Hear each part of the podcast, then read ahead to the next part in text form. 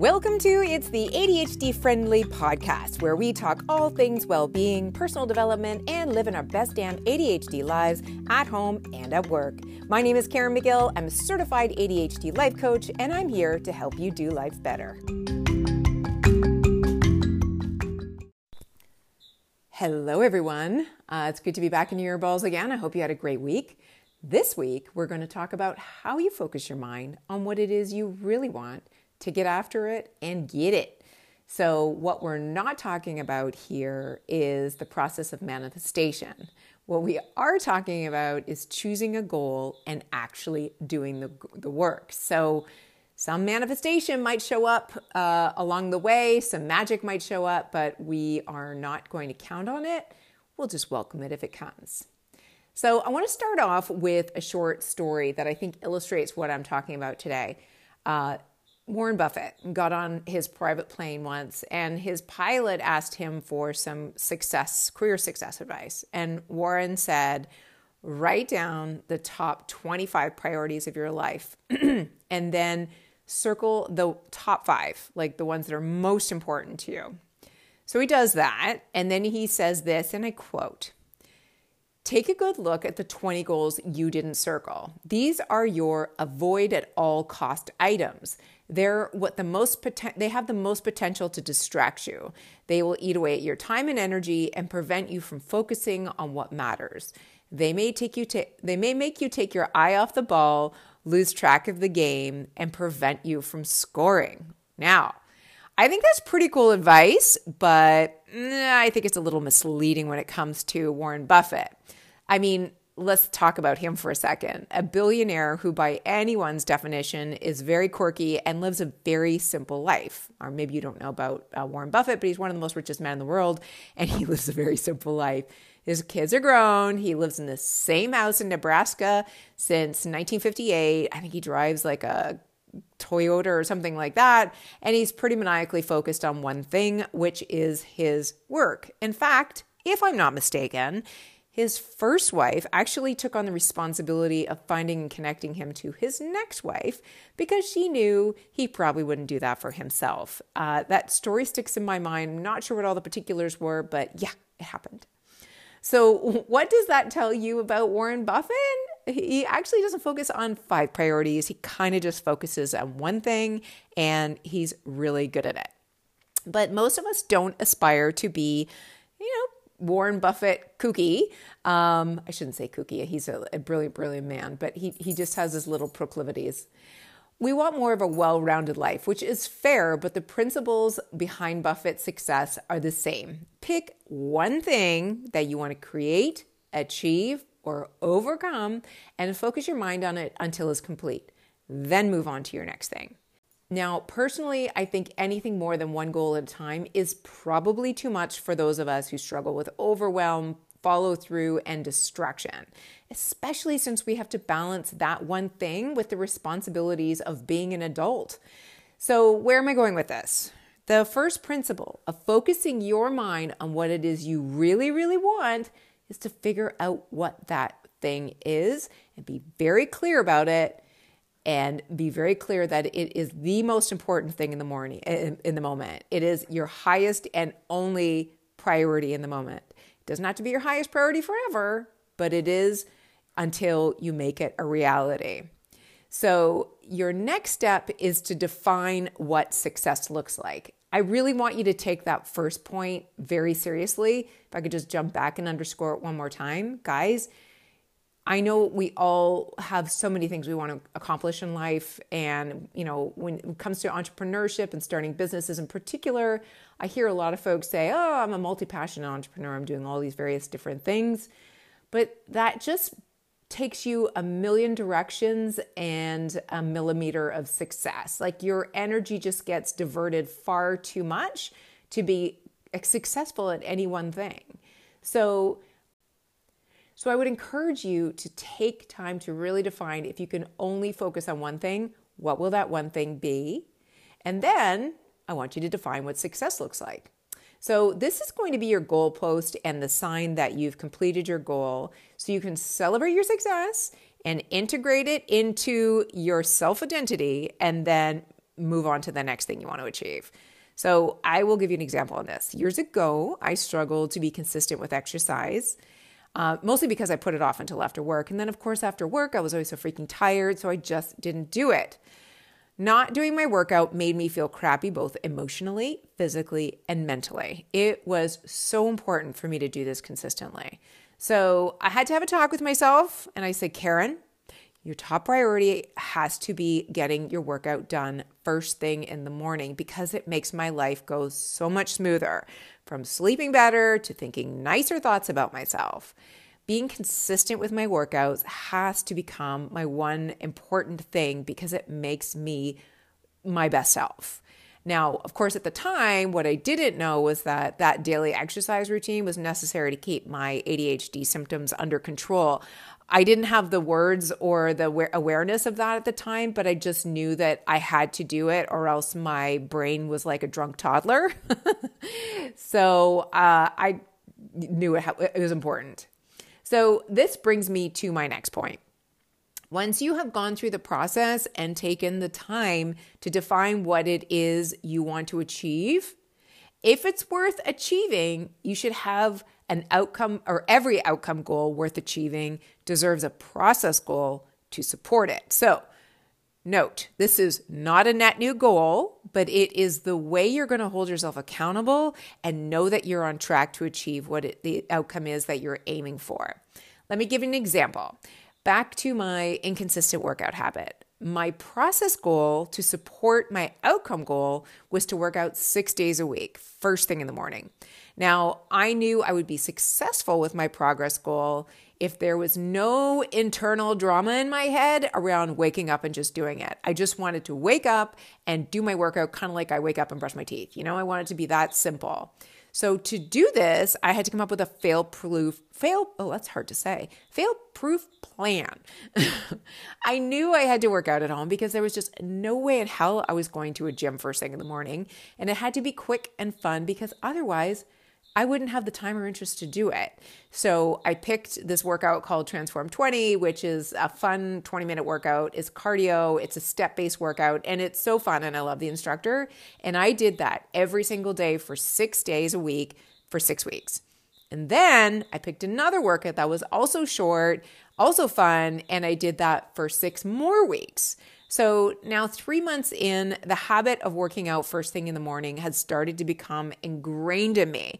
So, check, that's my process goal achieved. In fact, I got to the point where if I didn't do my workout, I'd feel weird, kind of like as though I'd forgotten to put on pants before I left the house. You know, you know how that is? Like you feel naked if you forget to wear your watch one day.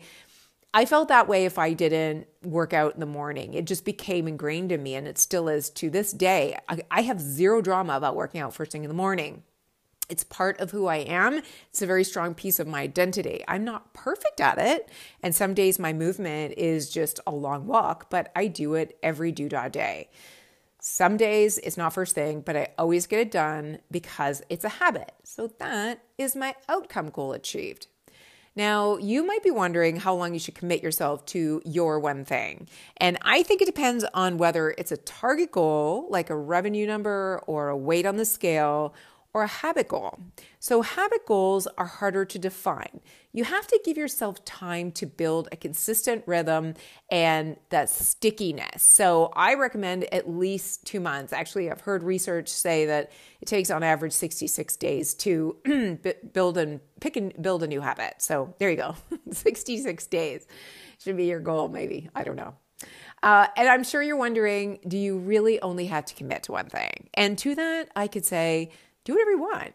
But know this every time you put more than one thing on your plate to focus on, your energy is split in half and your results will most likely follow suit. I keep coming back to that thought of um, a million different directions, uh, or a millimeter in, in, a million different directions. That's what the quote is a millimeter in a million different directions, which is pretty much going nowhere a lot, but expending a lot of energy. And really, all of this comes uh, in the service of um, just being more intentional about your energy because we don't have unlimited energy. And if we want to achieve what it is we want to achieve, we have to be maniacal about focusing our energy on what that is. So now that we know uh, what we're focused on, how do you focus your mind to get it? So, part of this is figuring out what steps you need to take to get after it. And while that's important, it's not the most important thing. The most important thing, in my humble opinion, is to do some, some thought work around your goal. Because here's the thing if somewhere in your mind there's a belief that hinders you from moving forward, then even the best laid plans will not outsmart your very strong limiting beliefs. I'll give you an example of this. So, in the past, I had a business where I knew my heart was just a little out of alignment with, I knew in my heart that it was just a little alignment, a little bit out of alignment, sorry, first day with the new lips, uh, with my core values. I also felt like an imposter and I didn't think I was worthy of the vision I had set out to achieve. And generally, deep down, I also didn't believe that I would ever make money at it. I had a bad case of the not good enoughs, and it was pretty soul crushing.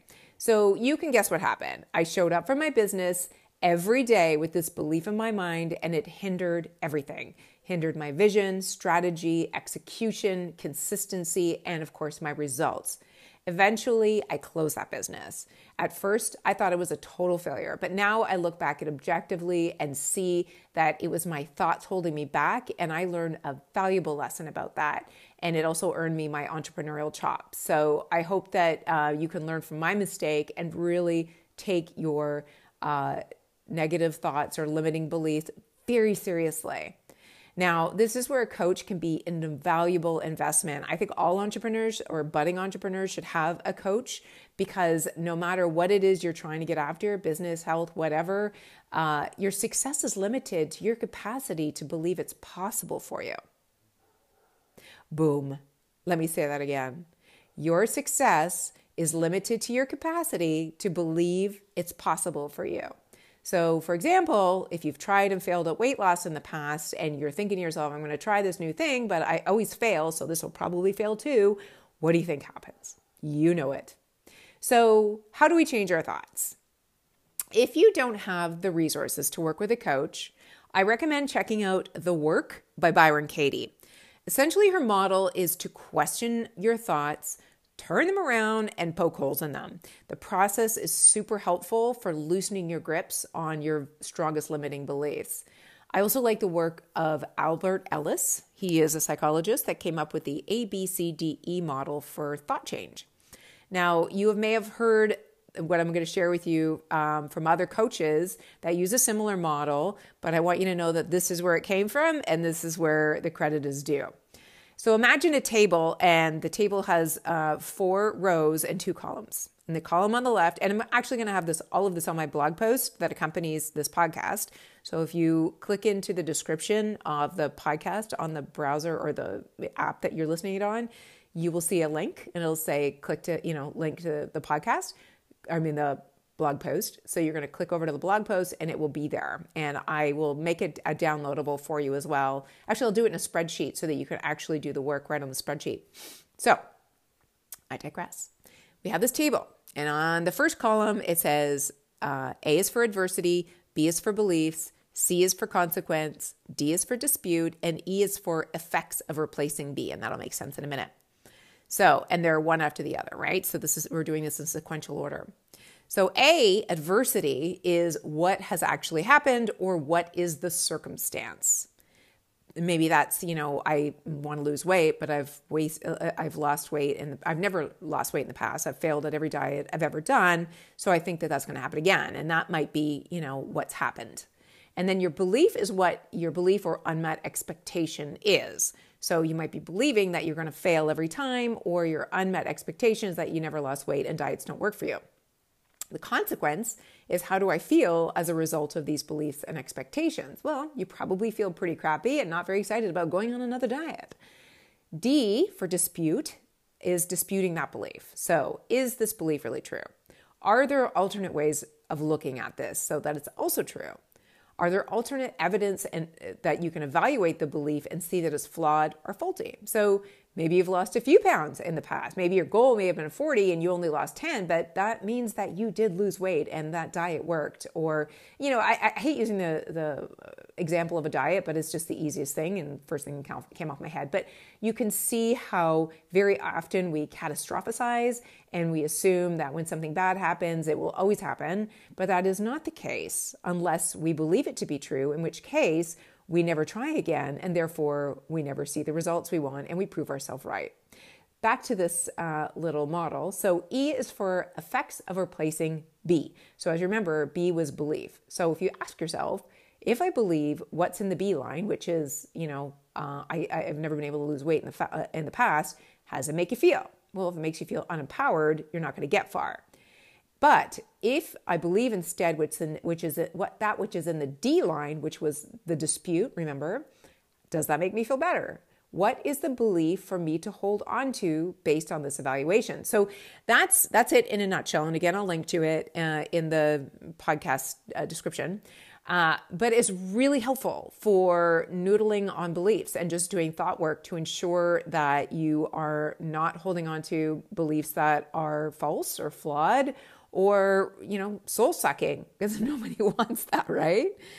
So, if you feel like you're better at verbalizing thoughts, um, I would still use this model, but try doing it in a voice dictation app like Google Documents or Evernote and speak the words into the app so that the words you know are then transcribed into the app because i want you to actually look at what you're saying and visually see it so that you can process it visually uh, and now we're going to move on so know your why and how badly you want it and this is the last point i'm going to drill home uh, because it is important and it's the piece that makes follow through possible. So I encourage you to answer the following questions for yourself, and these will be in the blog post as well.